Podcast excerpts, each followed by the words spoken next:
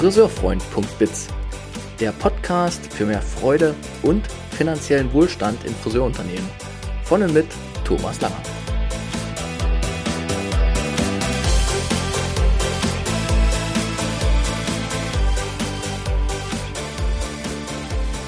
Herzlich willkommen in diesem Podcast speziell für die Friseurbranche. Schön, dass du reinhörst. Ich teile hier Wissen, Erfahrungen und Ideen für eine All-Win-Arbeitskultur in unserer geliebten Friseurwelt.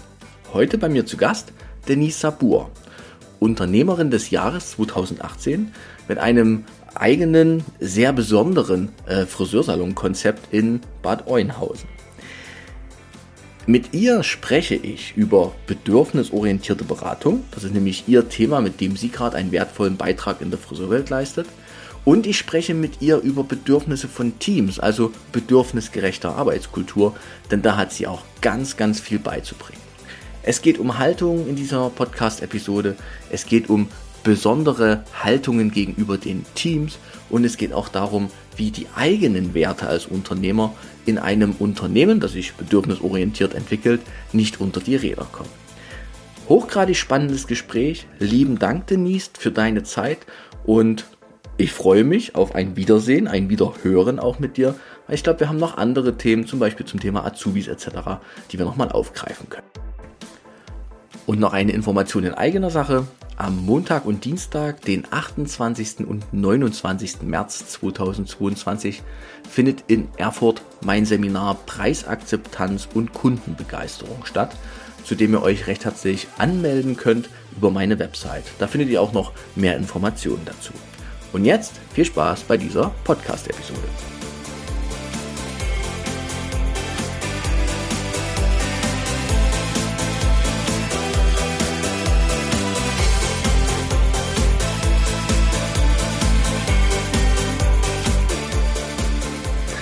So, wunderbar. Dann lass uns einsteigen. Ähm, ich sage erstmal Hallo an Denise Sabur, an, äh, ja, an meine Hörer und an unsere Zuschauer des heutigen, äh, dieser heutigen Episode, die auch wieder als YouTube-Video erscheinen wird und eben auch als Podcast-Episode. Und alle, die jetzt zusehen, die sehen eine strahlende, äh, blonde charismatische Person, damit bin ich nicht selber gemeint, auch wenn ich ein bisschen blond bin, sondern das ist Denise. Und Denise Sabur ist äh, ja mir über den Podcast-Weg gelaufen, weil ich natürlich auch Podcasts höre von meinen lieben ja, Mitgestaltern der Branche, in dem Fall Lars Nikolaisen. Und bei Lars Nikolaisen warst du im Podcast in Folge 55. An dieser Stelle Gruß an Lars. Ähm, und hast über das Thema Bob gesprochen, damit ist aber nicht der Haarschnitt gemeint, sondern bedürfnisorientierte Beratung. Und ich habe dieses Podcast-Interview, was ihr sehr schön geführt habt, also Empfehlung an alle, die jetzt hier zuhören, hört da mal rein, bei nun mal deutlich, habe ich als sehr erfrischend wahrgenommen und vor allem habe ich ganz schnell gemerkt, dass das, was du für Kunden tust, nämlich bedürfnisorientierte Beratung, dass du das eben auch für deine Mitarbeiter im Blick hast. Und da haben sich unsere Wege gekreuzt, zumindest die Haltungen erstmal. Ich nahm dann das Telefon in die Hand, habe dich angerufen und siehe da, machen wir kurz eine Überdenkzeit, hast du zurückgerufen und gesagt, ja, komm, wir machen das. Also lieben Dank, dass du da bist. Hallo Denise. Hallo und herzlichen Dank für die Einladung. Ich freue mich riesig, dass ich hier sein darf. Mit Freude gern. Und ich freue mich, dass wir dich hier reinbekommen, weil Arbeitskultur in der Friseurbranche, vor allem eine neue Arbeitskultur Kultur oder All-Win-Arbeitskultur, ist mir persönlich noch zu selten. Ja, wir haben gerade im Vorgespräch schon über das Thema klassische Unternehmer gesprochen. Klassisch im Sinne von konservativ althergebracht. Das ist alles auch möglich. So kann man auch ein Unternehmen führen. Aber ich bin ja selbst der festen Überzeugung, wir leben oder wir arbeiten in einer Branche, die der Passion Economy angehört, also Leidenschaftswirtschaft. Und wenn wir Leidenschaft ähm, erhalten wollen, braucht es eine andere Kultur als wie die klassisch industrielle Kultur in Handwerksbetrieben. Deshalb eben auch der Austausch heute mit dir, weil ich eben glaube, dass du das tust. Ich weiß es ja von dir auch schon im Vorgespräch. Und wir starten direkt mal rein, damit erstmal alle dich auch mehr kennenlernen. Wer bist du denn, Denise? Ein paar Worte zu dir. Also ich bin ein großer Fan von äh, tollen Worten und ähm, ähm, Passion, ja, Leidenschaft. Mm. So viele Friseure sind zu leidenschaftlich und schaffen damit viel Leiden. Ne? Oh also, oh leider ja. ja. Leider ja. ja. Leider ja. Auch das kann Kultur sein. Ne? Also da nochmal genau darauf zu achten, wie wir uns eigentlich bezeichnen und definieren. Als kleiner Einstieg in meine Persönlichkeit. Sehr schön. Sehr schön. Also, ähm, ja, ich heiße Denise Sabur, bin 48 Jahre alt und äh, Mutter einer 26-jährigen Tochter. Ähm, wir sprechen über Friseurkultur und das hat mich angesprochen, weil ich tatsächlich von ähm, ja, ein Kind einer interkulturellen Familie bin. Ah, ja. Ich, äh, meine Eltern kommen aus unterschiedlichen Nationalitäten, unterschiedlichen Kulturen, damit auch aus unterschiedlichen Mentalitäten. Das darf man ja, das fließt da ja immer ein bisschen mit ein. Ja. Und ähm, auch äh, sogar interreligiös, wenn man will. Und so bin ich groß geworden mit viel Toleranz, aber auch mit engmaschigen und äh, sehr ähm, ja, klaren Linien und Konzepten der Erziehung. Also man kann es sogar als konservativ streng bezeichnen. So hat das äh, angefangen mit der kleinen Denise. Ne? Als, ähm, ja, klassischer Werdegang, dann irgendwann mit 16 die Ausbildung gemacht, weil sich das so ergab. Ähm, Kurz rein, ergab sich. Also deine Eltern oder so, du bist nicht vorgeprägt. Nein, ich bin nicht vorgeprägt, also wir sind keine Friseurfamilie, yeah. sondern meine Eltern waren auch selbstständig, die hatten ein Schuhgeschäft und waren zwar modeorientiert, ne, yeah. aber auch selbstständig, daher schon eine Affinität zur Selbstständigkeit, aber ähm, kein Friseur. Aber genau gegenüber war ein Friseur. Meine Mutter fand das so toll und hat damals zu mir gesagt, komm, du wirst Friseurin, das ist ein super Beruf. Und ja, und äh, wie die meisten großen Dinge im Leben ja ungeplant kommen, war auch das bei mir der Fall. ich habe diese Ausbildung gemacht. Ja und habe da äh, ziemlich schnell auch gemerkt, äh, dass das nicht immer auf die gute und positive Resonanz trifft, die wir immer so gerne hätten. Ja. Ich habe dich selber auch in einem vorigen Interview gehört, äh, da hast du das auch von dir geschildert, ne, dass du diesen Beruf anders selber wahrgenommen hast, aber dein Umfeld äh, gesagt hat, warum machst du das? Richtig. Äh, muss doch eigentlich nicht sein du kannst doch auch was Besseres. Oh, oh, Mann, jetzt hör mal bitte wieder auf. Aber ja, du holst ganz viel Altes hoch gerade. Ja. ja, aber das ist ja, ne, das habe ich auch so erlebt. Das, ich habe Leute kennengelernt, wie, wie, man dann so ist, mit 17, 18, 19 und die, und die gesagt habe, ich bin Friseurin, da habe ich gesagt, wieso das denn?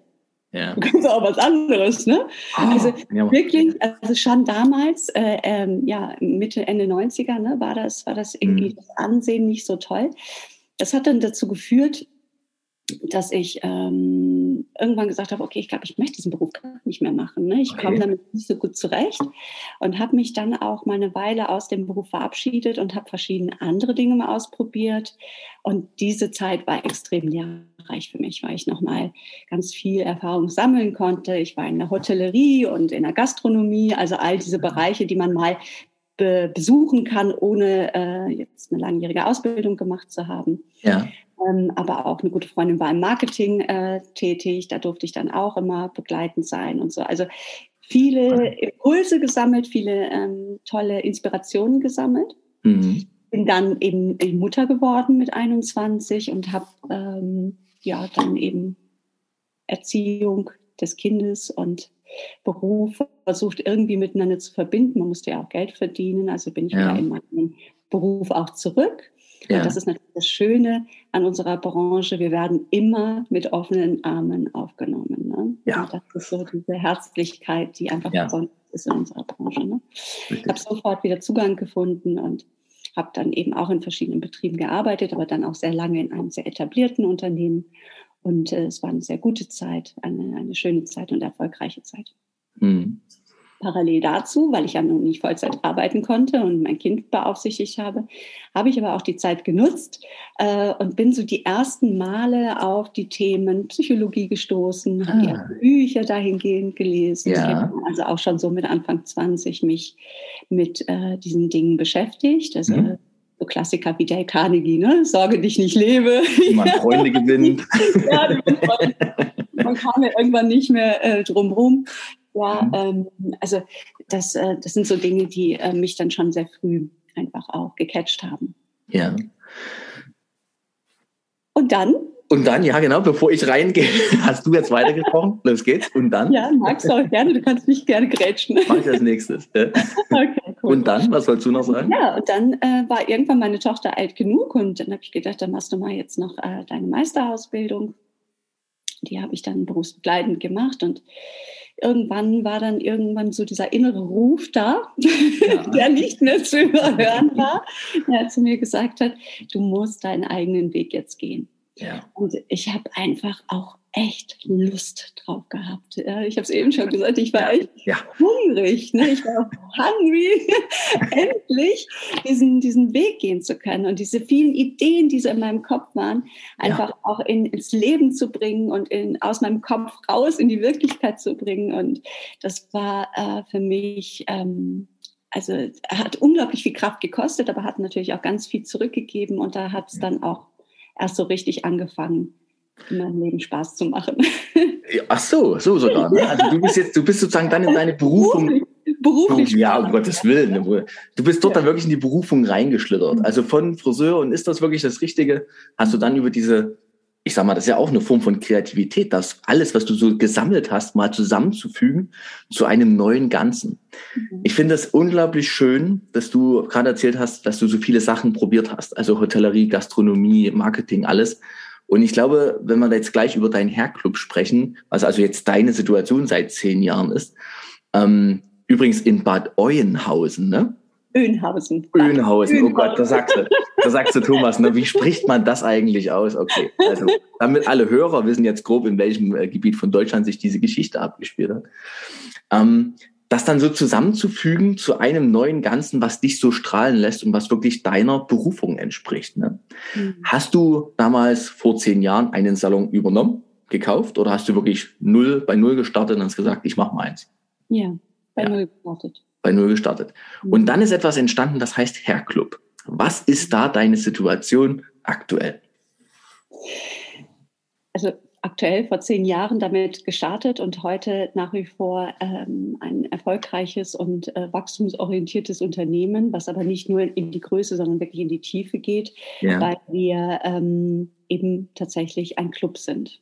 Mhm. Kunden haben die Möglichkeit, wenn sie denn möchten, Teil dieses Clubs zu werden, mhm. bekommen eben in äh, dieser Clubmitgliedschaft, äh, die begrenzt, zeitlich begrenzt ist, diverse Benefits. Ja. Und ähm, zum Teil auch Rabatte auf die Dienstleistungen, äh, damit einfach die Besuchshäufigkeit erhöht wird. Und auch ähm, ein, ein, wir nennen es immer ähm, Sonderpaket, also das sind ähm, Dienstleistungen oder auch ähm, verschiedene Events, zu denen wir dann unsere Clubmitglieder einladen. Ja. Äh, dazu kommt, dass wir auch noch äh, verschiedene andere Unternehmen haben, die ähm, sich ja an diesem Club quasi beteiligt haben. Das sind unsere Partnerunternehmen und ja. die ähm, geben dann unseren Clubmitgliedern eben auch nochmal Sonderbonis, Leistungen, whatever. Also das sind verschiedene Aktionen, die sich dann auf diese Unternehmen einfallen. Das heißt, wir, wir haben durch den Club durch ja. diesen Gedanken der Gemeinschaft einfach auch ein Netzwerk nach außen hin bilden können, was ähm, ja alles, was, was in eine Richtung unseres Lifestyles läuft, ja. auch zu einer Symbiose geworden ist. Also es geht gar nicht nur um Beauty-Partner, mhm. sondern auch, wenn du sagst, alles was Lifestyle, da bin ich jetzt gerade hellhörig geworden, alles was in Richtung eures Lifestyles geht, habt ihr genau. da als Partner integriert.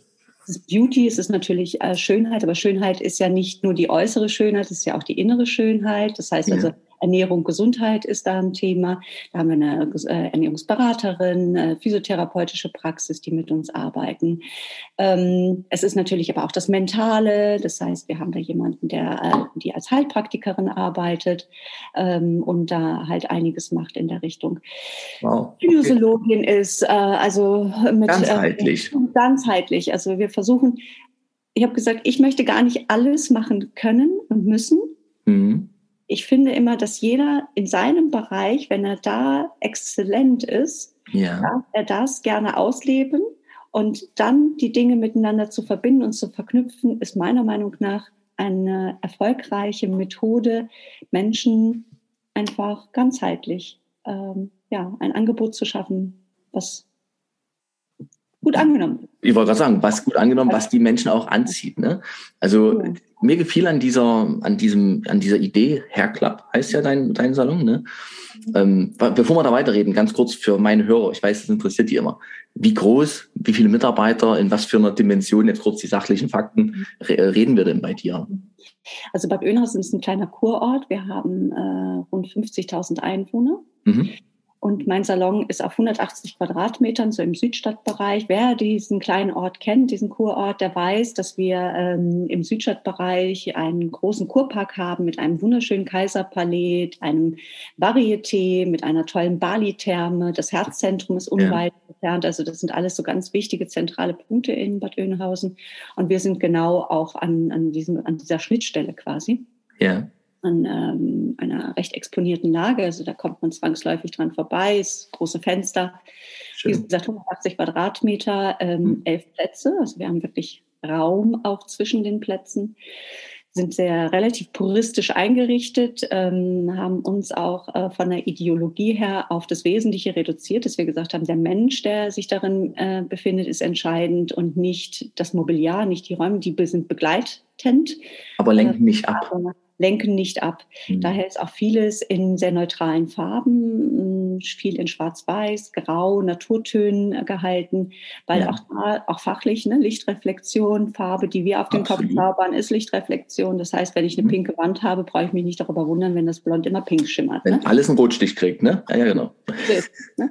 Also auch da fachlich natürlich geguckt, aber äh, an sich ähm, war die Grundintention zu sagen, ähm, die Gemeinschaft, die sich hier findet, das sind Menschen, die dasselbe Interesse verfolgen. Das heißt einfach eine gute, schöne Zeit und das möglichst wertschätzend und achtsam miteinander im Umgang, ja. ganzheitlich. Und das ist das, äh, das ist die Essenz des Hair Clubs. Also, ähm, und, und die Menschen, die sich in der Gemeinschaft treffen, sind sozusagen Kunden und Friseure, aber auch Friseure untereinander. Also ich bin, wie viele Mitarbeiter hast du? Im Moment sind wir äh, zehn. Äh, wir sind ein bisschen auch geschrumpft, ähm, auch pandemiebedingt. Wir haben Schwangerschaften jetzt gehabt. Ne? Das, mhm. Pandemiebedingt. genau. Und, ne, man hat mehr Zeit. ja, richtig. Man kann sich auch um solche Sachen kümmern, ja. ja. Offensichtlich. Offensichtlich. ja. ja. Ist ja auch schön und ähm, soll dann auch so sein. Und daher sind wir auch. Aber zehn ist im Moment, wir waren ähm, vor einem guten Jahr noch 15. Also da hat sich ein bisschen was getan, aber es ist ähm, im Rahmen der Dinge, die jetzt gerade so stattfinden, genau das Richtige. Sehr gut. Okay, zehn Menschen, diese, also ich versuche jetzt mal so den Übergang zu schaffen vom Hair Club für Kunden, allumfassend, ganzheitlich mit vielen Partnern. Und gleichzeitig ist der Hair Club auch eine Form zu symbolisieren, ich als Mitarbeiter bin Teil dieses Teams. Also es hat für mich auch was sehr Identifizierendes, wenn ich sagen kann, ich bin Teil eines Hairclubs in irgendeiner Form und habe noch eine andere, eine andere ähm, Streuweite. Also ich mache eben nicht nur Haare in irgendeinem Salon, sondern ich bin Mitglied vom Hairclub. Und du hast gerade gesagt, du versuchst auch Gemeinschaft zu schaffen von, von Friseuren, das habe ich dazu ergänzt, die irgendwie ähnlich sind. Also die zumindest mit der gleichen Energie, Passion äh, unterwegs sind. Ist das so? Hat das diese Folge gehabt auch, dass du eben den Hair-Club gegründet hast? Also merkt man in, merkst du, dass die Zugehörigkeit, die Verbindung des Teams zum Unternehmen, dass die größer ist, als man das sonst so kennt in der Branche? Ich glaube schon. Ich behaupte auch aus meiner Perspektive, ja, das ist so. Ja. Äh, zumindest ähm, bin ich zu 100 Prozent heute überzeugt, dass die, die jetzt da sind, genau aus dieser Passion heraus da sind. Wenn man jetzt hingehen würde und äh, jemanden aus meinem aktuellen Team fragen würde und sagen würde, warum bist du hier? Das ja. würde sofort die Antwort kommen und äh, die wäre mit großer Wahrscheinlichkeit, wo soll ich denn sonst sein? Das ist geil hier.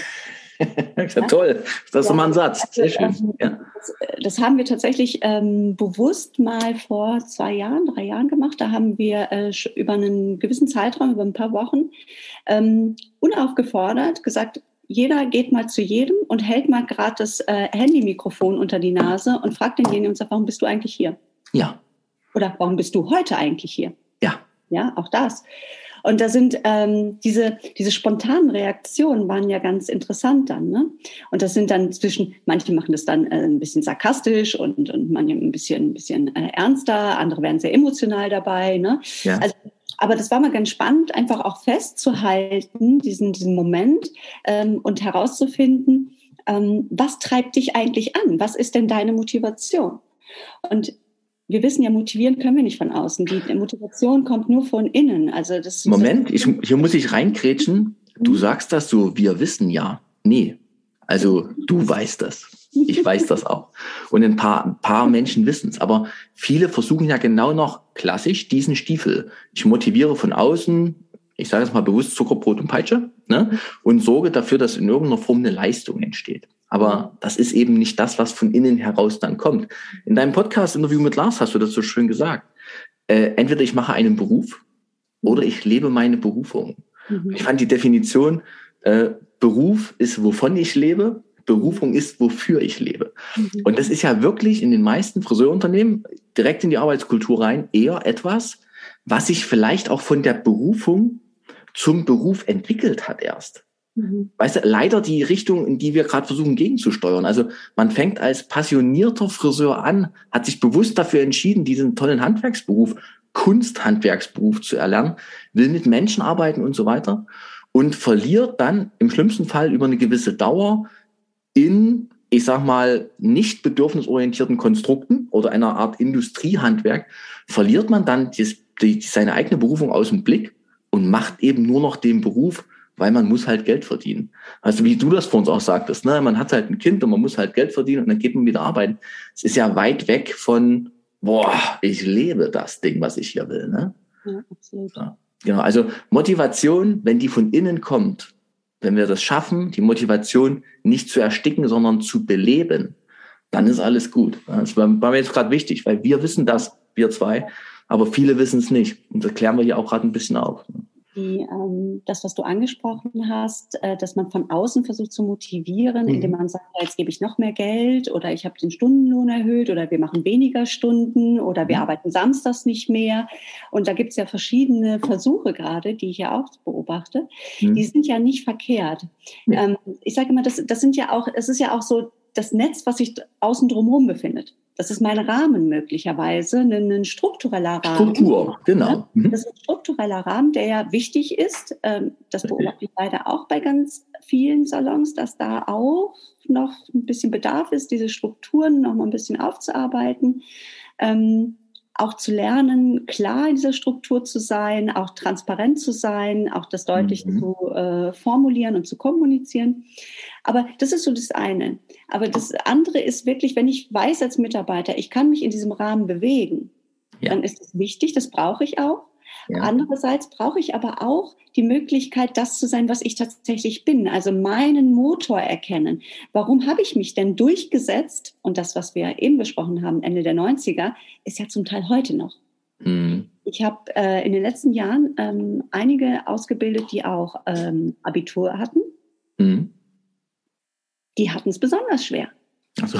Nicht, weil der Beruf so schwer war, sondern ja. sich tatsächlich durchzusetzen, weil das gesamte Umfeld gesagt hat, bist du denn verrückt, du hast doch nicht Abitur gemacht, um Friseur ja. zu werden. Ja. Also wie destruktiv das auch ist, ne? Und wie, ich finde das auch beleidigend uns gegenüber. Bin ich bei dir. Ganz, ja, ja. Und bestärken natürlich solche jungen Leute besonders stark, genau diese Richtung auch zu gehen.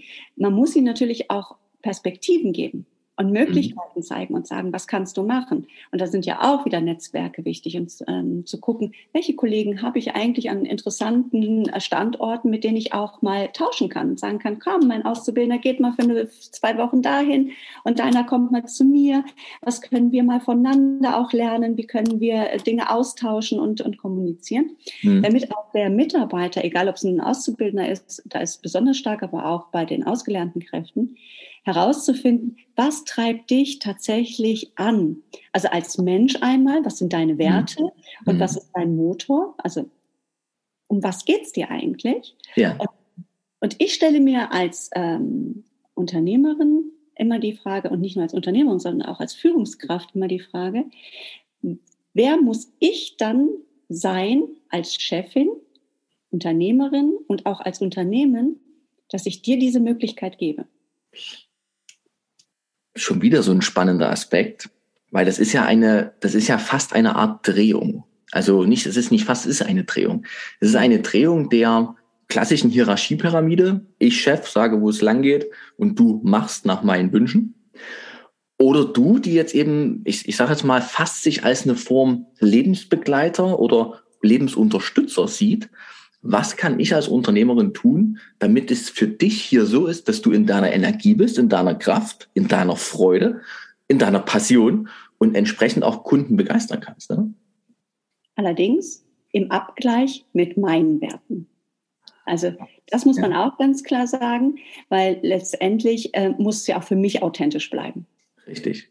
Ja, das ja. ist dann dieses Balance-Spiel. Es geht ja nicht darum, die Caritas zu sein ne? und alle nur noch, ich tue alles, damit euch gut geht. Das ist ja auch Burnout-Kandidat dann als Unternehmer, man dann ja. sich selbst verliert, ne? Ja. sondern die Gläser sich gegenseitig zu füllen. Ne? Also egoistisch und altruistisch im selben Stil zu sein und die Energien rüber und über zu spielen. Ja. Absolut. Also das ist immer ganz wichtig dabei, ne? weil das erlebe ich auch häufig in den Gesprächen, dass viele Kollegen gerade sagen, ich weiß gar nicht, was ich noch machen soll. Ich mache doch schon alles. Ich hm. gebe doch schon alles in die Mitarbeiter. Die dürfen doch schon machen, wie sie wollen. Ja. Ne? Natürlich auch so ne, alte Glaubenssätze, die da gerade so ein bisschen kommen. Selbstbild, Fremdbild haben wir da wieder. Ne? Hm? Ja, auch das. Ne? Und ähm, da wirklich nochmal auch zu sagen, okay, was ist es denn genau, ne? was dich jetzt gerade auch stört? Also, ähm, das hat ja auch mal was mit der, den Erwartungshaltungen gegenseitig zu tun. Ja. Und auch ähm, dieser, ähm, und das ist etwas, wo ich immer gesagt habe, ich möchte Menschen bei mir im Unternehmen haben, die auch eine Art Botschafterrolle übernehmen. Ja, mhm. die eben genauso nach außen strahlen, wie ich das mache, die äh, für das Unternehmen einstehen, also wo das diese ähm, Identität und auch die Identifikation mit dem, was sie da machen und an dem Ort, wo sie sind, äh, vollends ist. Ja. Und das ähm, war mir immer extrem wichtig und das hat sich auch zunehmend natürlich so entwickelt, weil ich mich da immer mehr auch klarer positioniert habe. Das heißt, also umso mehr ich da in meiner Klarheit bin, auch als Unternehmen, also auch da mein Flagship weiß, ne, wohin meine Reise gehen soll, kann ich dann natürlich mich auch viel mehr diesen anderen Themen öffnen und auch meinen Mitarbeitern eine Plattform bieten und sagen, wie willst du es denn haben? Wie brauchst du, dass du gut performst, dass du gut hier dich auslebst? Mhm. Und ich glaube, dass das auch erst, also zumindest was unser Konzept angeht, ein, ein Anfang einer Reise ist gerade. Okay. Ich kann mir auch vorstellen, dass sich dieses Konzept äh, zunehmend dahingehend entwickeln wird, dass wir noch flexibler von den Arbeitszeiten werden. Also dass keine festen Arbeitszeiten mehr im Sinne von, wir haben von morgens neun bis 18 Uhr geöffnet, mhm. sondern dass die Mitarbeiter irgendwann, und das ist ja heute zum Teil schon so, das lässt sich gar nicht mehr ver, äh, vermeiden, ja. Daten hin oder her, dass die Kunden die Mitarbeiter über Instagram antickern und sagen, Mensch, guck doch mal, hast du da mal Zeit für mich? Ne? Mhm. Und ich glaube, dass das immer mehr wird, also dass diese, diese Verbindung zwischen Kunde und Mitarbeiter, wenn sie gut funktioniert, eben noch stärker werden wird. Ja. Ähm, äh, dass, dass, dass das echte Freundschaften dann auch ein Stück weit sind mhm. und ähm, dementsprechend auch der Mitarbeiter sagen kann, okay, wann kannst du denn? Ah, du kannst heute Abend nur 20 Uhr. Okay, ich guck mal, ob ich äh, den Stuhl im Salon um 20 Uhr frei habe, ob da die Platz, die Raumressource zur Verfügung ja, steht. Ja, ja. Und dann komme ich und dann machen wir dir um 20 Uhr eben die Haare. Dafür gucke ich, dass ich meine Stunden an dem Tag anders verteile. Mhm. Also ich glaube, diese Art der flexiblen äh, Arbeitsgestaltung und Arbeitszeitgestaltung ist, ist äh, zumindest für uns durchaus eine denkbare Zukunft und auch immer mehr, ähm, dass man nicht nur diese klassischen Arbeitsverhältnisse hat, wie sie jetzt sind, sondern dass es mhm. immer mehr in das selbstständige Eigenverantwortliche, das ist ja auch mein, meine Grundhaltung, dass ich äh, sage, ich möchte gerne Menschen in ihrer Eigenverantwortung unterstützen, in der Selbstwirksamkeit, äh, dass mhm. sie das lernen. Ja. Und das ist dann natürlich die Konsequenz daraus, ne? dass ja. sie dann sich natürlich auch in diesem Netz, was wir vorher uns äh, darauf geeinigt haben, auch frei bewegen können. Genau, aber dieses Netz halt auch vorher aufzudehnen, bevor man oder parallel dazu aufzudehnen, bevor man anfängt, Eigenverantwortung zu fordern und bewegt dich und werd agiler, aber die Struktur auf gefesselt festgelegt ist. Ne? Genau. Ich fand das gerade ein sehr schönes ähm, Beispiel von dir mit diesen Arbeitszeiten. Ich rede da mit all meinen Kunden drüber, dass ähm, durch diese Beengung von außen, die aktuell einfach stattfindet durch Regelungen, die uns von außen übergestülpt werden, es wird alles enger, dann muss irgendwas mal flexibler werden. Ne? Mhm. Und solange wir an so alten Gewohnheiten, das werden mich gleich ganz viele Hörer, wenn es gleich sagen, vielleicht spinnt der, aber braucht ein Salon wirklich Öffnungszeiten? Er muss erreichbar sein. Ja, ne, es muss eine permanente Möglichkeit geben, in Kontakt mit jemandem zu gehen. Aber brauchen wir wirklich Anwesenheitszeiten in dem Salon, wo immer einer steht und wartet? Ne? So brauchen wir wirklich noch fest installierte Stundenvorgaben, Schichtpläne? Ist das noch lebenskonform? Also es gibt so viele Dinge, die sind so althergebracht. Gewohnheit, Glaubenssatz, haben es schon immer so gemacht, es geht doch eh nicht anders. Und schöne Beispiele jetzt wie du oder auch wie Kunden, mit denen ich eben arbeite, wo ich merke, hey, da löst sich da was auf, dort was auf und plötzlich sind alle überrascht, wie gut es eben geht. Teilweise besser als vorher, wenn wir so freudehemmende Zwänge abbauen. Ne? Ja, das ist auch Kultur. Das ist total Kultur, Arbeitskultur, ja. Damit neue Arbeitskultur, ja. weil das natürlich auf ganz viel Vertrauen auch basiert. Mhm. Mhm. Eigenverantwortung, Vertrauen, mhm. ja. Jo, oh und schon geht's los. Ja, ist Vertrauen gleich Null Kontrolle. So, und schon wäre man nervös. Der Sicherheitsgedanke bei den meisten Unternehmern ist ja doch sehr ausgeprägt und immer noch ausgeprägter, je knapper das gerade alles wird. Also die Fragilität der vielen Unternehmen lässt ja bei den wenigsten Unternehmern, oh Gott, bin ich gerade sehr allgemein, aber viele, doch die wenigsten Unternehmer entscheiden aus dieser Verknappung von Sicherheit in Kontrollverlust oder in Vertrauen zu gehen. Die meisten versuchen ja Kontrolle zu erhöhen und noch mehr Druck und noch engmaschiger und so weiter. Ne? Das ist das Kontraproduktive, ne? weil dann sind wir wieder auf der Seite von Angst und nicht auf der Seite von ne, Liebe und, und von Liebe, richtig, und, Liebe und Passion, ja. Ja, Liebe, Passion und äh, das, da gehört Vertrauen mit dazu. Und da musst du es auch mal laufen lassen und fließen lassen und gucken, dass es funktioniert. Und wenn du das Gefühl hast, das funktioniert nicht, dann findest du auch wieder Wege, dass es eben anders geht. Aber äh, da immer nur festzuhalten und nicht, sich nicht weiterzuentwickeln, ähm, dann wird es wirklich irgendwann schwierig, weil dann hast du kein Wachstum, weder nach innen noch nach außen. Und ähm, du, wir, wir grenzen ja gerade dieses äh, Kunst, Kunsthandwerk dadurch auch so immens ein, ne? weil ja, es eben ja. nicht kreativ ist, weil es eben nicht das ist, was eigentlich die Passion ist, ja, sondern das, das totale Gegenteil davon. Richtig. Ich greife auf von vorhin, fünf Minuten zurückspulen für alle, äh, die das jetzt wollen. Du hast gesagt, es geht bei darum, dass es den Mitarbeitern gut geht, in Übereinstimmung deren Werte und deine Werte. Und jetzt habe ich von dir vorhin schon noch erfahren, du warst 2018 Unternehmerin des Jahres. Mhm. Und da warst du ja sozusagen schon sieben Jahre selbstständig. Mhm. Ja, und hast es dahin gebracht.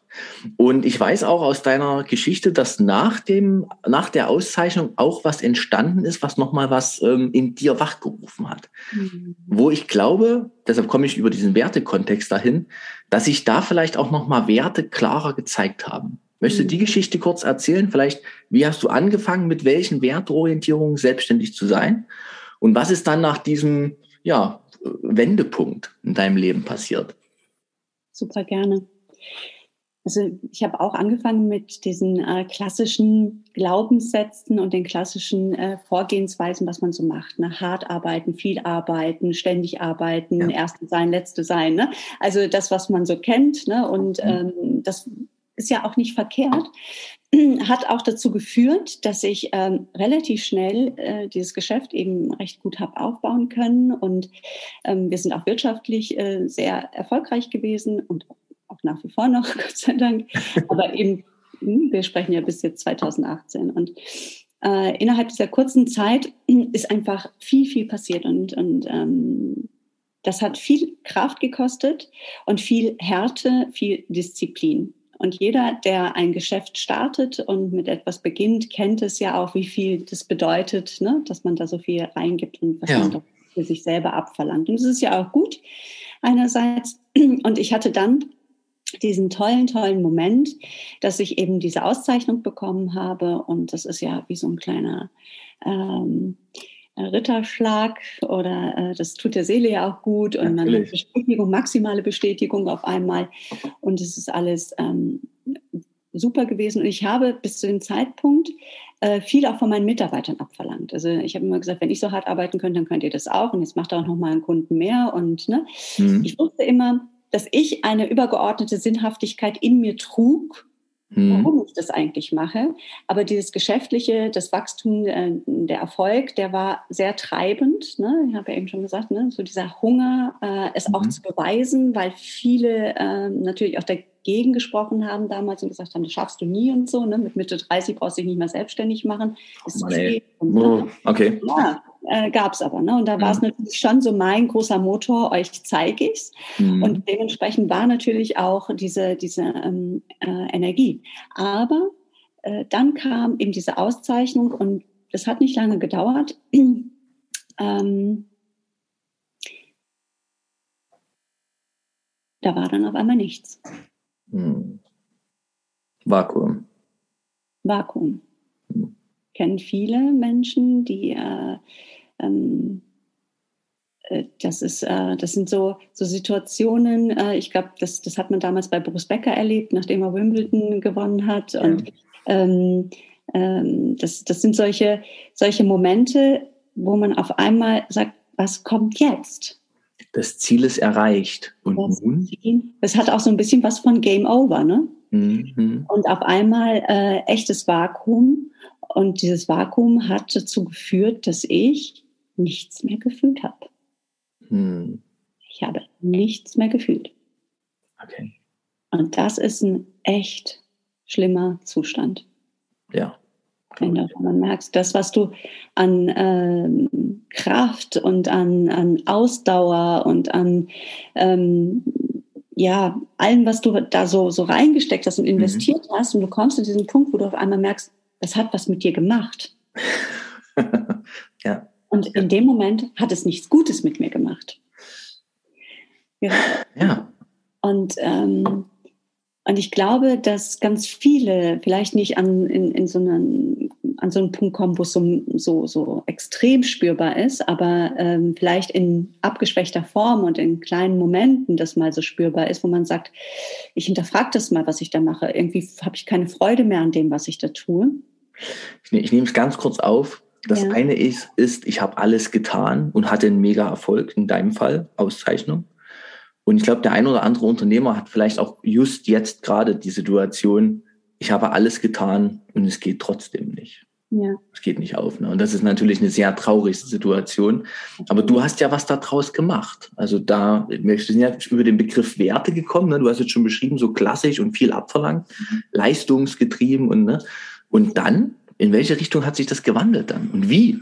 Gerne auch wie. Also du, du hast ja diesen Prozess dann mhm. vielleicht einfach nur ertragen und geguckt, was von innen kommt. Das, oder was hast du gemacht? Ja, also wenn der Schmerz groß genug ist, dann fängst du ja an, dich zu bewegen. Ne? Vorher ja meistens nicht. Ne? Der Schmerz muss schon groß genug sein.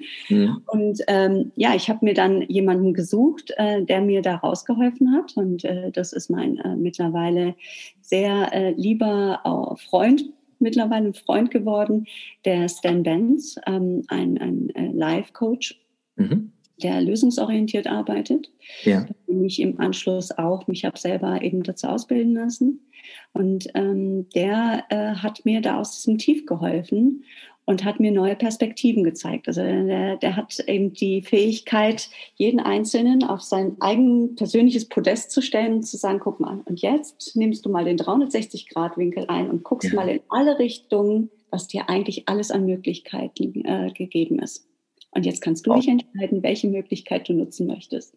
Wow, schön. Und das ist ähm, großartig. Und dann hat sich einfach so ein Prozess entwickelt und so ein Weg äh, entwickelt, wo ich ähm, immer mehr auch über das Thema ähm, alternative Führungsmethoden nachgedacht habe, über Möglichkeiten nachgedacht habe. Muss das in der Härte sein? Muss das in dieser, dieser Form sein? Geht es auch anders? Mhm. Ähm, mal Dinge ausprobiert habe an, an manchen Stellen und äh, mich selber halt einfach da auch äh, sehr weitergebildet habe. Gib mir bitte. Oder, Spiritualität war auch ein Thema, ganz spannend. Wie, was? Spiritualität ist Spiritualität. mit eingeflossen. Mhm. Auch das, also so nochmal so als ähm, kleiner, kleiner Unterbau, sage ich, um, um die Themen für mich da auch vielleicht noch mehr zu festigen. Und ähm, ja. Mhm. Ähm, alternative Führungsformen. Wo hast du dich da informiert, belesen? Weil das ist ja wieder eine Frage, ne? Okay, ich merke als Unternehmer, der jetzt vielleicht auch zuhört, so wie es jetzt ist, geht es nicht weiter. Jetzt hört man dir zu und äh, das ähm, klingt jetzt alles, ja, ich sag mal, es, es klingt so möglich. Ne? Du, du beweist ja auch, du als Mensch beweist, es ist möglich. Ja, es ist möglich. Ich sage mal deutlich. Genau, und, und ja auch, ich meine, 2018 war die Auszeichnung, dann dein persönlicher Prozess, ne, mit dem, der Name Stan, Stan Benz. Stan Benz. Mhm. Ja. Ähm, diese, diese Zeit mit ihm. Und dann sind wir schon in 2019. Also ist ja alles gar nicht so lange her, dass du dann jetzt vielleicht auch das verwandelt hast in deinem Unternehmen. Wir reden also gar nicht von zehn Jahre harte, drin, harte innere Arbeit, sondern bewusster Prozess mit dir selbst. Ich glaube, damit beginnt ne? So, wenn wir die eigene Haltung ändern, ändert sich alles. Ein Satz, den ich sehr mag.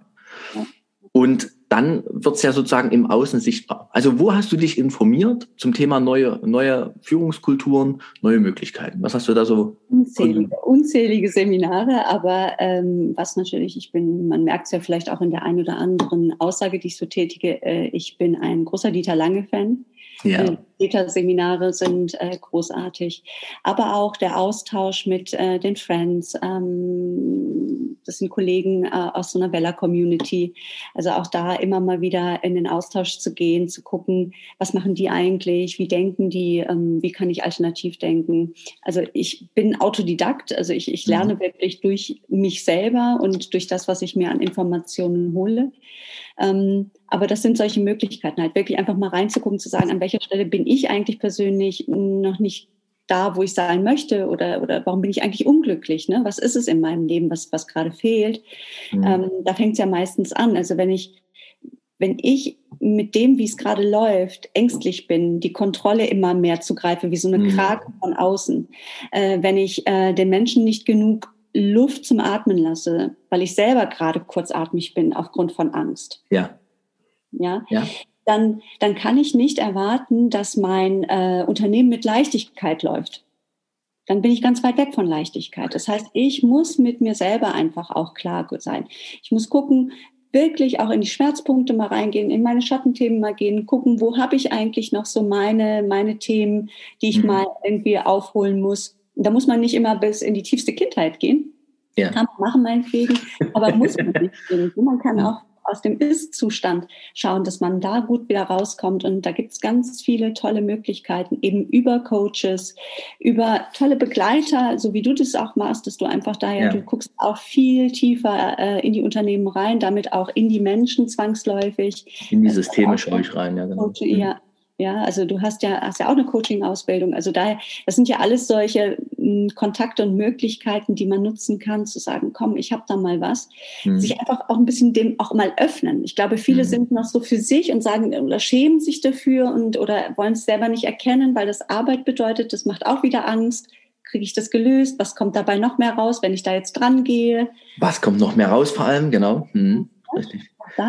Aber eins ist klar, also wenn ich nicht für mich ne, im Klaren bin, weil meine Gedanken lösen meine Emotionen aus und meine Emotionen strahle ich aus. Das heißt, äh, andere, meine Mitarbeiter spüren das. Ja. Wenn ich nicht in meiner vollen Energie bin und im vollen Vertrauen bin denen gegenüber, kann ich das auch nicht äh, auf der anderen Seite erwarten. Richtig. Und das, diesen Schritt eben zu tun, auch wenn es gerade noch so knapp ist. Ne? Ich erlebe viele Unternehmer, die sind so am Rotieren, am schlimmsten Fall sogar noch im Unternehmen, so am Rotieren und nehmen sich wirklich diese Zeit nicht raus, zu sich zu kommen, in die eigene Kraft zu kommen und damit dann eben auch wieder ein Fundament äh, aus, aus Werten, aus Energie äh, äh etc. zu schaffen, auf dem dann wieder das Unternehmen wachsen kann. Also einen Nährboden zu kreieren, wo auch die, die vielen Samen, die in so einem Unternehmen da sind, auch ja. sich gut entwickeln können. Ne? Und dazu gehören ja halt einfach gewisse andere Dinge auch. Ne? Wie wollen wir miteinander sprechen? Welche Worte wollen wir miteinander nutzen? Also auch das, das macht ja alles aus. Also aus der, aus der ähm, Psychologie wissen wir ja heute, dass so vieles das, was wir selber uns sagen, das, was wir aber auch von außen bekommen, auch die Art Werbung, wie wir sie handhaben, mhm. ähm, welche Texte wir in unseren Salons hängen haben, die lösen in uns was aus. Wirkt, alles wirkt auf uns. Alles wirkt, alles ist auch Energie letztendlich, ne? Mhm. ob wir wollen oder nicht, aber es ist so. Ja. Und, ähm, und da können wir selber halt einfach entscheiden und sagen, das möchte ich in meinem Umfeld haben, das möchte ich jeden Tag sehen und das möchte ich nicht. In der bedürfnisorientierten Beratung ist es genau das. Also wenn wir, wir leben bedürfnisorientiert. Also wir schauen schon genau hin, was hat der andere jetzt gerade, ne? Und geben da mal auch einen Impuls rein, damit er sich kurz mal reflektieren kann, vielleicht auch. Und auch mal sagen, okay, dass dich das jetzt gerade triggert, liegt nicht daran, weil ich dir das gesagt habe, sondern weil es gerade noch ein Thema in dir ist. Es löst in dir aus. Löst, ist dir das bewusst? Ich muss ganz kurz dazwischen, weil das Bob-Thema machen wir gleich wirklich auf. Du hast dich nach 2018 neu sortiert. Hm. Wie weit hat dein Team sich in der Zeit gewandelt? Weil wenn die Unternehmerin, die Inhaberin einen, einen Wandel macht, der muss ja gar nicht krass sein und gar nicht 180 Grad, aber man merkt das ja, dass plötzlich was anderes ist. Wie hat das mit dem Team geklappt? Weil das ist für mich nochmal so ein Mutmachaspekt auch für alle Menschen, Unternehmer, die gerade noch so denken, ich bewege mich lieber nicht, damit nicht noch mehr kaputt geht. Wie ist es deinem Team ergangen? Hast du Mitarbeiter verloren? Hat sich das doll gewechselt? Wie war das? Mhm. Ähm, ja, also es hat sich auch was gewechselt, aber das war auch gut so. Also das hat dann nachher auch wirklich, ähm, in, rückblickend war es genau richtig so. Oft ist es ja, dass man dann, man, wir gucken im Moment so sehr nur darauf und sagen, uns fehlt es an Mitarbeitern. Und wir geben alles gefühlt rein, damit sie irgendwie da sind. Mhm. mhm. Aber das ist der falsche Ansatz. Jeder Mensch muss aus der Freiwilligkeit da sein. Wir schließen ein Commitment. Ja, wir schließen, wenn wir einen Arbeitsvertrag machen, schließen wir ein Commitment über die Bedingungen. Dazu gehören aber nicht nur, wie viel zahle ich dir und wann kriegst du dein Geld. Ja. Ich möchte nicht nur Zeit gegen Geld tauschen mit meinen Mitarbeitern. Ich möchte mehr. Ich möchte eine geile Zeit haben mit denen, wenn die da sind und wenn ich. Mhm. So. Und da, da kommen ja all diese, diese anderen, ja, was wir eben schon sehr ausführlich besprochen haben, fließt damit rein. Und natürlich hat es dadurch einen Wandel gegeben. Es hat, gibt natürlich auch, gab Mitarbeiter, die äh, in ihrem Privatleben immer aus der Minusperspektive aus, aufs Leben geschaut haben. Mhm. Das heißt also, ähm, da war nie irgendwas gut. Ja.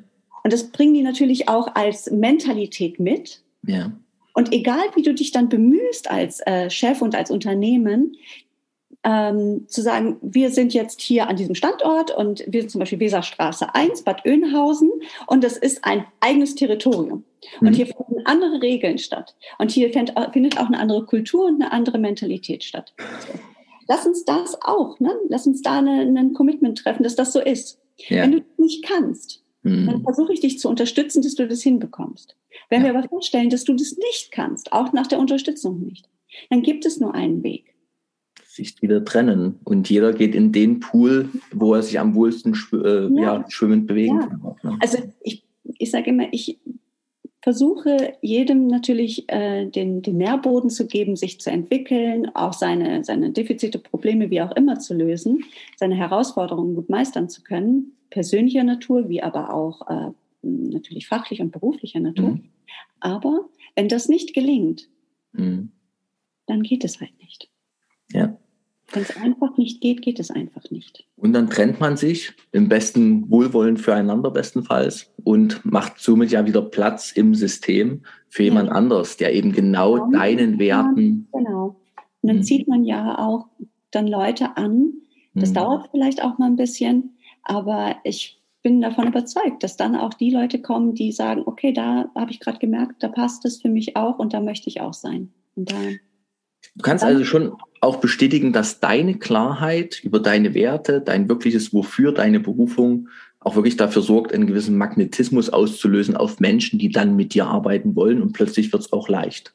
Absolut. Leichter, als wenn man versucht, an allen so rumzuziehen und sie irgendwie in eine Richtung, sagen wir so, zu verbiegen, ne? so hinzuzwingen. Mhm. Voll schön, lieben Dank, ganz toll. Jetzt switchen wir mal zu Bob rüber, weil darüber ähm, bin ich ja mit dir erstmal in Kontakt gekommen.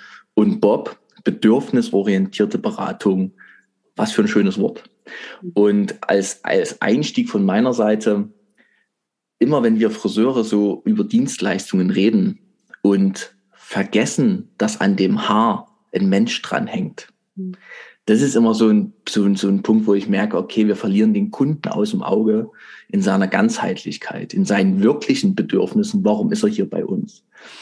Und gleichzeitig weiß ich, wie schwer es ist, schon alleine im Privatleben, kennt jeder von uns, über seine eigenen Bedürfnisse offen zu sprechen. Ja? Und deshalb ist da, gibt's da, da so eine, schon auch eine Barriere irgendwie. Und du hast ein Konzept geschaffen, wie Friseure lernen können, bedürfnisorientiert zu beraten. Bitte erzähl, was ist das? Was kann das? Was hat das für eine Wirkung wieder auf Kunde und auf Mitarbeiter? Ja, vor allen Dingen nicht nur auf die Kunden, sondern auf das eigene Sein auch. Ne? Mhm. Das ist ja das Spannende. Wir haben ja jetzt gerade in dem ganzen Gespräch festgestellt, es geht immer ne, aus einem selbst. Richtig. Ja? Und umso klarer ich in meinen Bedürfnissen bin und weiß, was es bedeutet, wenn ich sie nicht bediene, mhm. meine eigenen Bedürfnisse, ähm, dann komme ich in ähm, Defizite.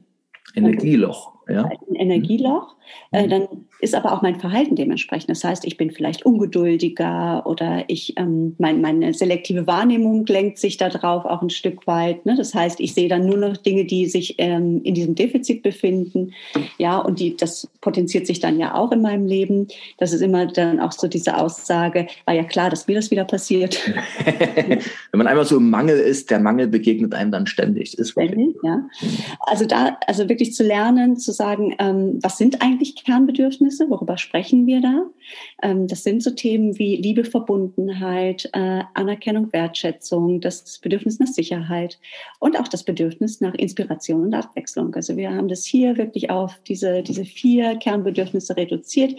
Ich glaube, das sind auch die, die uns im Wesentlichen auch so antreiben. Wir wollen ja nicht tiefenpsychologisch ja. werden, aber zumindest, dass wir mal über dieses, ähm, über diese, diese Gefühle und über diese Emotionen und damit auch diesen, diesen Bedürfnissen mal gesprochen haben. Es ist, glaube ich, ganz wichtig, das uns ins Bewusstsein zu holen. Ja. Und wenn, wenn das den Mitarbeitern und den Chefs äh, erstmal klar wird und sagt, okay, wo befinde ich mich da gerade selber, was kann ich mir selber Gutes tun, dass ich da wieder in Balance komme, dann ähm, ist man auch ähm, empathischer. Mhm. Und jeder Mensch, der schon mal äh, einen anderen empathischen Menschen erlebt hat, weiß, wie schön sich das anfühlt und wie gut man sich in dessen Gegenwart fühlt und wie sehr man dann bereit ist, sich selber auch zu öffnen, selber was zu geben, selber ähm, Teil von etwas dann auf einmal zu sein, weil man es gerne möchte. Mhm. Und wenn wir als Friseure das nicht können, mhm Wer denn dann? Ah, schöne Frage, ja. Wer denn dann? Wir sind doch so nah dran am Menschen. Und wir hm. müssen vor der Empathie auch keine Angst haben. Man hm. kann sich ja jederzeit auch, also das ist ja auch eine Entscheidung. Ich entscheide mich, ähm, mich auf deine Gefühlsebene einzulassen und um hm. die Welt aus deinen Augen zu sehen ich kann mich genauso entscheiden, mich da wieder rauszunehmen, um meine Energie vielleicht wieder zu schützen, wenn ich merke, dass mich das zu sehr irgendwie triggert oder zu sehr irgendwas mit mir macht. Ja. Auch das kann ich lernen. Und das mhm. sind alles Bausteine aus der bedürfnisorientierten Beratung, Tools zu lernen, wie ich vielleicht mal mit einer bewussten Atmung wirklich meine Biochemie beeinflussen kann im Körper, also mich wirklich schnell auch mal wieder runterholen kann und nicht noch mehr reinsteigere, weil da so eine Kundin ist, die mich gerade fordert, sondern ja. auch mal hinterfragen zu sagen, warum finde ich die eigentlich so herausfordernd? Was macht's denn mit mir? Ne? Nicht immer die Schuld im Außen zu suchen, genau. die ist schuld, die ist schon wieder komisch drauf, sondern warum triggert mich das? Ne? Genau auch diese, diese Momente aufzulösen, wo ein Mitarbeiter äh, dann auch mal sagt, ja, die Kundin wollte das so. Schön auch jeder, ja, Schön. Kennt, auch jeder, ne? Natürlich. Wo man, wo man, als Chef hingeht und sagt, warum hast du das nicht angeboten oder warum hast du das nicht gemacht? Ja, die Kundin wollte das nicht so. Mhm. Also das ist dann auch gleich, das ist ja schon sowas wie ähm, äh, ja diese Blockade, die dann aufgebaut wird, diese Mauern, die aufgebaut werden, ne? Dass man sagt, die brauchst du gar nicht, also die hast du gar nicht nötig. Mhm. Ja, darfst nah in der Emotion bleiben. Du brauchst diese Mauer nicht. Ne? Ja. Und ähm, das lernt, lernt man in der bedürfnisorientierten Beratung. Äh, wir lernen auch, äh, wie Menschen tatsächlich versuchen, sich mitzuteilen. Das heißt, ähm, über die Typologie gehen wir da, äh, teilen Menschen so ein bisschen Farben auf. Ja, das ist ein bisschen Schublade, ja, aber diese Schubladen helfen uns auch weiter, einfach die Kunden beziehungsweise die Menschen, die sich bei uns im Salon befinden, einfach mal anders zu betrachten. Ja. Wir haben ja häufig nicht das Neukundenbindungsproblem. Da sind wir meistens in der Eigenbegeisterung, weil ne, was Neues passiert, sondern wir haben ja ähm, mittlerweile ein Loyalitätsproblem unserer Stammkunden. Ja, natürlich. Ja. Und man verlässt eine Beziehung gerne mal aus Langeweile oder aus Oberflächlichkeitsgründen. Ne? Und wenn ich natürlich in der Lage bin, als Friseur mal tiefer einzusteigen, neue Kerne oder neue, ähm, ich sag mal, den Ebenen des Kunden zu verstehen und die bestenfalls dann abzubilden in Haar, in Haarkunst, habe ich natürlich was gewonnen. Ne? Da wird es nicht mehr langweilig plötzlich. Wenn ich, wenn ich das, was in dem Kunden gerade sich befindet, also wenn er, wenn er auf einem Weg zum Beispiel in einem Entwicklungsprozess ist oder gerade was Neues macht, beruflich mhm. und ich kann das äh, optisch nach außen bringen, damit ihn unterstützen, ihn in seine Stärke bringen, in seine Motivation bringen, in, in ein Selbstvertrauen bringen, in all diese Dinge, die er vielleicht für sein Leben braucht. Ne? Ja. Dann bin ich doch ein Begleiter, dann bin ich ein Freund, ja, dann bin ich ein Freund meiner Kunden und dann bin ich nah dran. Geht aber nur, wenn ich eben die Kommunikation tatsächlich richtig verstehe und nicht nur immer in Annahme bin, dass das so ist, was ja. er mir gerade gesagt hat, ja, ja. oder in Interpretation bin. Ja. Dann lerne wirklich zu hinterfragen, ähm, genau hinzuhören, vielleicht auch mal die Körpersprache mit einfließen zu lassen und auch ähm, ja die ähm, das eigene Gefühl, also sich selber vorher mal zu neutralisieren, bevor ich zum neuen Kunden gehe und zu sagen, okay, Reset, hier, der andere Kunde weg. Ja. Gehe jetzt zum neuen Kunden hin und nehme mal wahr, was eigentlich mit dem gerade ist. Frisch, und, offen, achtsam, mich einlassen auf den neuen Menschen. Ne? Genau. Faszinierend, schönes Thema. Wieder mhm. nochmal kurz der Verweis auf Podcast Episode 55 vom Lars Nikolaisen zusammen mit dir bei Nun mal deutlich weil du hast du das nochmal sehr intensiv beschrieben. Ich nehme das jetzt wieder auf, Arbeitskulturthema. Du hast gesagt, auch mit den Mitarbeitern mal über das Thema Bedürfnisse sprechen. Mhm. Und damit überhaupt erstmal die Tür zu öffnen zu dem Thema. Weil das er erlebe ich halt, dass viele Menschen ihre eigenen Bedürfnisse, ich nehme mich da gar nicht aus, um Gottes Willen, im großen Alltagsstress nehme ich meine eigenen Bedürfnisse manchmal auch nicht wahr zwischen. Kindern, Familie und was alles ist und Arbeit und Kunde sich da wirklich drauf zu fokussieren, ich habe Bedürfnisse. Diese Bedürfnisse sind ja witzigerweise auch alle gleich. Ne? Du hast die so schon aufgezählt. Liebe, Anerkennung, äh, Zugehörigkeit, Stimulanz, Sicherheit. Ne? Das kennt jeder Mensch. Jeder hat das. Und wenn man mal genau in sich reinhorcht, kann man sogar so kleine Regler entdecken, wo man merkt, ist mein Sicherheitsbedürfnis gerade erfüllt? Fühle ich mich geliebt? Ist Anerkennung meines Selbst? Bin ich wirklich anerkannt oder nur meine Leistung? Ne? Oder werde ich als Mensch anerkannt? Also das, da, diesen Fokus bei den Mitarbeitern mal draufzulegen. Was hat das gemacht mit den Mitarbeitern, dass du das mit denen besprichst? Sie sind deutlich selbstsicherer geworden. Selbstsicherer. Ja. Und damit auch natürlich den Kunden gegenüber souveräner. Ah, nice. Mhm. Sehr gut. Sehr wichtige Eigenschaft, auch in der heutigen Zeit. Eine ganz wichtige Eigenschaft. Und es ist natürlich dadurch eine ganz offene, ähm, transparente Kommunikation im Unternehmen an sich geworden. Das heißt, es entstehen viel weniger Konflikte, mhm. weil sie ja schon im Keim erstickt werden. Mhm. Ja? Also Oder an der Stelle bleiben, wo sie auch hingehören.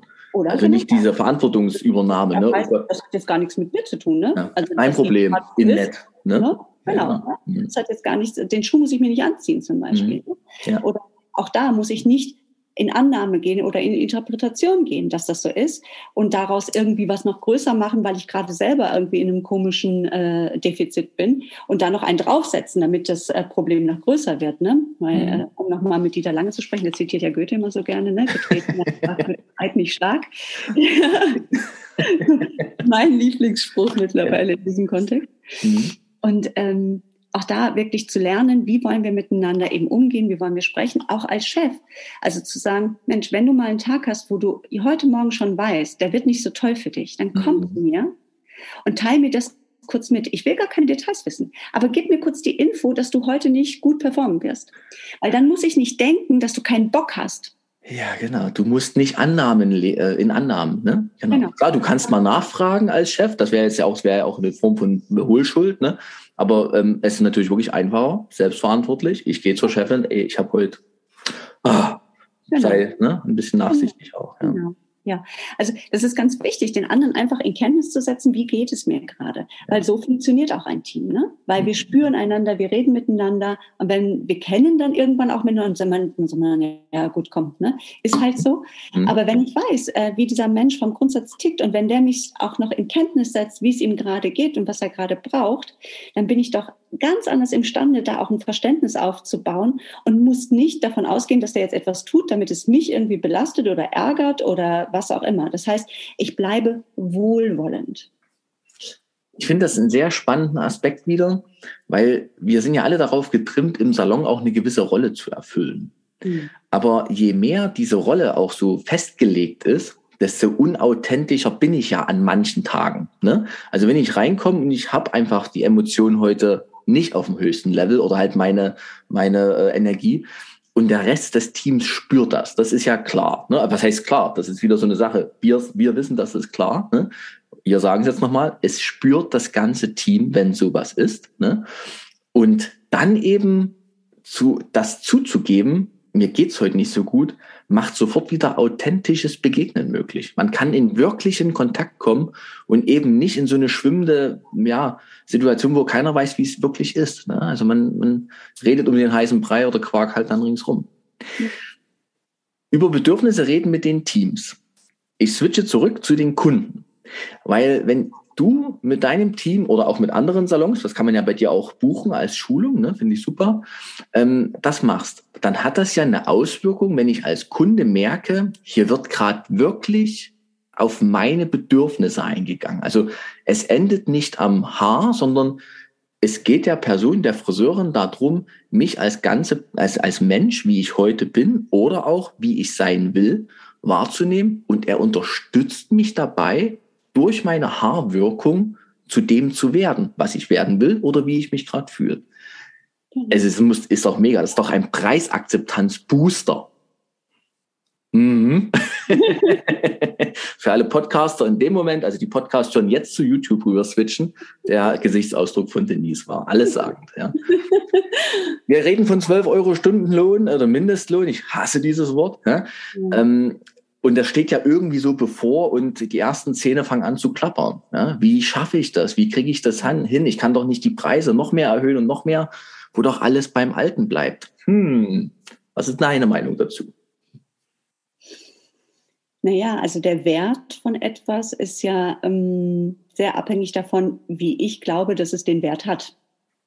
Ja. Aber es muss natürlich auch zu dem passen, was ich an Wertigkeit gebe wenn ich, ich sage ja immer, wenn ich wirklich nur derjenige bin, der die Schere bedient mhm. oder nur den Pinsel über den Kopf fegt, ja. dann bin ich maximal das, was wir vorher abgemacht haben, was es kosten darf. Ja, genau. Nicht yes. Ja, richtig.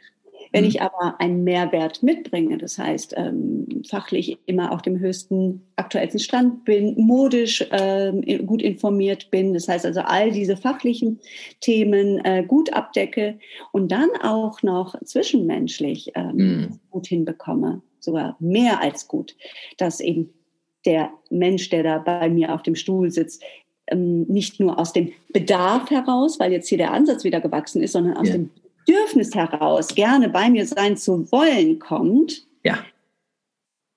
dann reden wir nicht mehr über Preise. Und dann ist es auch für die Mitarbeiter nicht mehr schwer, andere Preise zu benennen, weil sie ja auch eine andere Verbindung und Bindung aufbauen, weil sie auch wissen, dass das eine andere Wertigkeit hat, was sie da macht. Sie bekommen ja auch die Anerkennung und sie bekommen nicht die Nachfrage, warum ist das denn jetzt schon wieder teurer? Die gibt es dann mal, ja. Ja, mal. In mhm. wirklich wenigen Fällen. Ja kann nur jedem auch ans Herz legen. Also einfach gucken, dass das für sich selber gut anfühlt, dass es mhm. richtig ist, was man da äh, bietet, was man macht. Ähm, und wenn ich das Gefühl habe, ich kann die Preise nicht erhöhen, weil das, was wir gerade leisten können, mhm. nicht dazu passt, dann erhöht die Preise nicht. Wenn es sich nicht gut anfühlt, lass es. Mach es so. auch nicht. Ja, genau. Erzwing es nicht. Dass du, dass du äh, dich selber da weiterentwickelst, dass du dein Team weiterentwickelst, dass, dass wir können jetzt wieder, ne, wir haben uns weiterentwickelt und jetzt können wir den Preis auch weiterentwickeln. Weil auch das ist dann authentisch und dann ist es tragfähig für einen selbst und auch für die Mitarbeiter. Wenn wir aber nur der, an der Preisschraube drehen, Also das mhm. wir, ne, wir haben sie ja immer nach unten gedreht oder viele. Jetzt drehen wir sie nach oben auf einmal. Ja, dann fühlt sich das nicht authentisch an. Wenn man sagt, ich mache ja eigentlich nichts anderes und jetzt will ich aber mehr Geld haben, weil die Inflation so hoch ist gerade, mhm. ist eine legitime Rechtfertigung, ja. Aber, aber eben eine Rechtfertigung. Das ist eine ja. Rechtfertigung und ich will mich nicht dafür rechtfertigen müssen, sondern ich will, dass das sich natürlich anfühlt, dass das das kostet. Mhm dass es stimmig ist und dass die Preisakzeptanz beim Kunden und beim Teammitglied ne, ja. auf beiden Seiten existiert. Ja. Also da hast du mit Bob auf jeden Fall einen großen Hebel, ne? Wer sich darauf einlässt und wer das dann eben anwendet, das immer wieder, Wissen ist das eine, Umsetzung das andere, wer sich dann auch die Zeit dafür nimmt, ähm, bedarfs, bedarfsorientiert oder bedürfnisorientiert zu beraten, der wird auf jeden Fall Erfolge damit feiern. Ne? Finde ich richtig gut. Tolles Konzept. Dankeschön. Respekt. Hm, sehr schön. Da ist also viel entstanden. Ich habe jetzt mal auf die Uhr geguckt. Ja, ich auch. Ja, du auch. schön, wenn, wenn Stunden so leichtfüßig vergehen. Ne? Aber ist doch wirklich wunderbar. Also ganz, ganz toll. Ich gucke gerade, ich gucke jetzt nochmal bewusst auf meinen Zettel, ob noch irgendwas da drauf ist, wo ich sage, komm, das machen wir jetzt nochmal zum Abschluss. Und mh, hm, doch, ich nehme das auf. Also ich weiß noch, du hast einen ganz tollen Ansatz zum Thema Azubi-Ausbildung, zum Thema auch da bedürfnisgerechter zu agieren, die richtigen Menschen. Also da haben wir noch mal Potenzial für weitere Gespräche in dem Fall. Aber was du vor uns noch ähm, mitgebracht hast, ist ähm, in unserem Vorgespräch, naja, so dieses Thema mit den aktuellen Energien in vielen Unternehmen, was dir auffällt. Da haben wir eine Gemeinsamkeit. Mir fällt das ja auch auf dass gerade so unglaublich viele Konflikte in Teams eben auch existieren. Ähm, Teams sich so ja in Lager spalten. Wir kennen alle die Hintergründe dazu und dass damit natürlich auch wieder ein Haufen Energie reinfließt in Dinge, die mit Kundenbegeisterung und wirklich, wir schaffen gemeinsam was Tolles für unsere Kunden, fürs Unternehmen, nicht zur Verfügung stehen. Also diese Konfliktsituation, hast du da noch was, wo du sagst, wie löst man das auf, auf die Schnelle vielleicht sogar, aha, das ist der Anspruch, ne? Dass so, dass man die Teams auch wieder zusammenbringt. Ist, ist da dieses Bedürfnisgerechte auch ein Hebel dafür? Mhm. Ganz bestimmt sogar. Also da nochmal genau hinzuschauen, äh, bei wem ist jetzt zum Beispiel das, äh, die Angst besonders ausgeprägt, damit auch das Sicherheitsbedürfnis möglicherweise. Ne? Mhm. Äh, da vielleicht beruhigend einzuwirken. Es gibt da ja auch tolle Möglichkeiten, ähm, ähm, das wirklich in, in, in der Kommunikation schon klar zu machen. Ne? Dass mhm. man sagt, wir, wir werden gewisse Worte, äh, grenzen wir einfach auch aus. Und äh, das auch mal offen anzusprechen, es nicht einfach nur äh, wirken zu lassen. Ne? Ja. Im Moment passiert es ja einfach. Also wir haben es ja eben so als äh, pandemische Energie bezeichnet. Mhm. Ja, leider, ja. Mhm. Die so ein bisschen äh, gerade selektiv auch ist, ne? dass, dass mhm. das äh, so, so auseinanderdriftet. Auch entweder das Team untereinander auseinanderdriftet oder Team gegen Chefs. Ne? Mhm. Ne? Haben wir auch im Moment ganz häufig. Ne? Dass ja. das nicht mehr so, ähm, das sind ja auch verschiedene Welten, die gerade aufeinander prallen. Also da genau hinzugucken, weil es ist immer Emotion es sind selten die, die tatsächlichen Fakten, weil wenn es die, es sind immer die Emotionen, die dazu treiben, dass diese Unruhen entstehen. Und mhm. da genau zu fragen, zu sagen, an welcher Stelle ist es denn jetzt gerade? Ne? Was macht mhm. dir Angst oder was bedrückt dich? Ähm, lass uns da nochmal genau hingucken und dann wieder die richtige ähm, Schnittmenge zu finden des Miteinanders. Warum sind wir eigentlich hier miteinander? Ja. Es muss ja eigentlich keiner da sein, zwingend. Jeder dürfte theoretisch ja auch woanders sein. Bestenfalls ist er freiwillig da, richtig, und bringt ja. was mit ein. Ja. Und da wirklich wieder zu gucken, was verbindet uns und nicht das, was entfällt uns hier an der Stelle. Also das wäre so mein, mein Impuls dahingehend, nochmal noch mal zu gucken, wer steht in welchem Bedürfnis gerade und dann zu gucken, was uns verbindet. Und das groß zu machen. Und das, das Gute das groß, groß, zu machen. machen. Das, Gute groß zu machen, das Verbindende groß zu machen, die ja. Freude daran groß zu machen, das zu zelebrieren auch mal, auf große Plakate zu schreiben und hinzuhängen und äh, dann fest von zu machen, warum wir gerade eben miteinander diese Verbindung haben und wie wichtig das ist. Den Fokus auf Freude zu legen als Gegenpol zur Angst, die mhm. ja da ist, die auch energetisch gerade existiert und diesen Fokus aber eben auf Freude zu legen und da wirklich noch bewusst hinzuschauen. Ne? Mhm. An dieser Stelle, wir haben heute so viel über Bedürfnisse gesprochen. Ich finde das mega schön. Für mich ist äh, wirklich bedürfnisorientiertes Leben der Schlüssel für Erfolg. Das ist, äh, da ist dieser allgemeine Erfolgswährungsdruck in Richtung Geld immer zu denken total überholt. Wenn man wirklich mal schaut, was brauche ich, um naja, an meinem letzten Atemzug zu sagen, es war ein gutes Leben, es hat zu mir gepasst, zu meinem Selbst gepasst. Und dabei hilfst du gerade mit, mit diesem Gespräch, mit deiner Arbeit mit Bob, mit deiner Idee als Hairclub und damit, dass du so offen damit auch umgehst. Also lieben herzlichen Dank für dieses tolle Gespräch, Dennis. Es war mir eine Freude und ähm, ja, ich sende das raus, ich gebe das in die Welt, wir geben das in die Welt und dann äh, kann die Friseurbranche da auch wieder so, naja, ein, ein, ein Stück mehr Gestaltungsraum auch dadurch bekommen. Ja, Dankeschön dafür. Ich danke dir ganz herzlich für deine Zeit und Aufmerksamkeit. Dankeschön.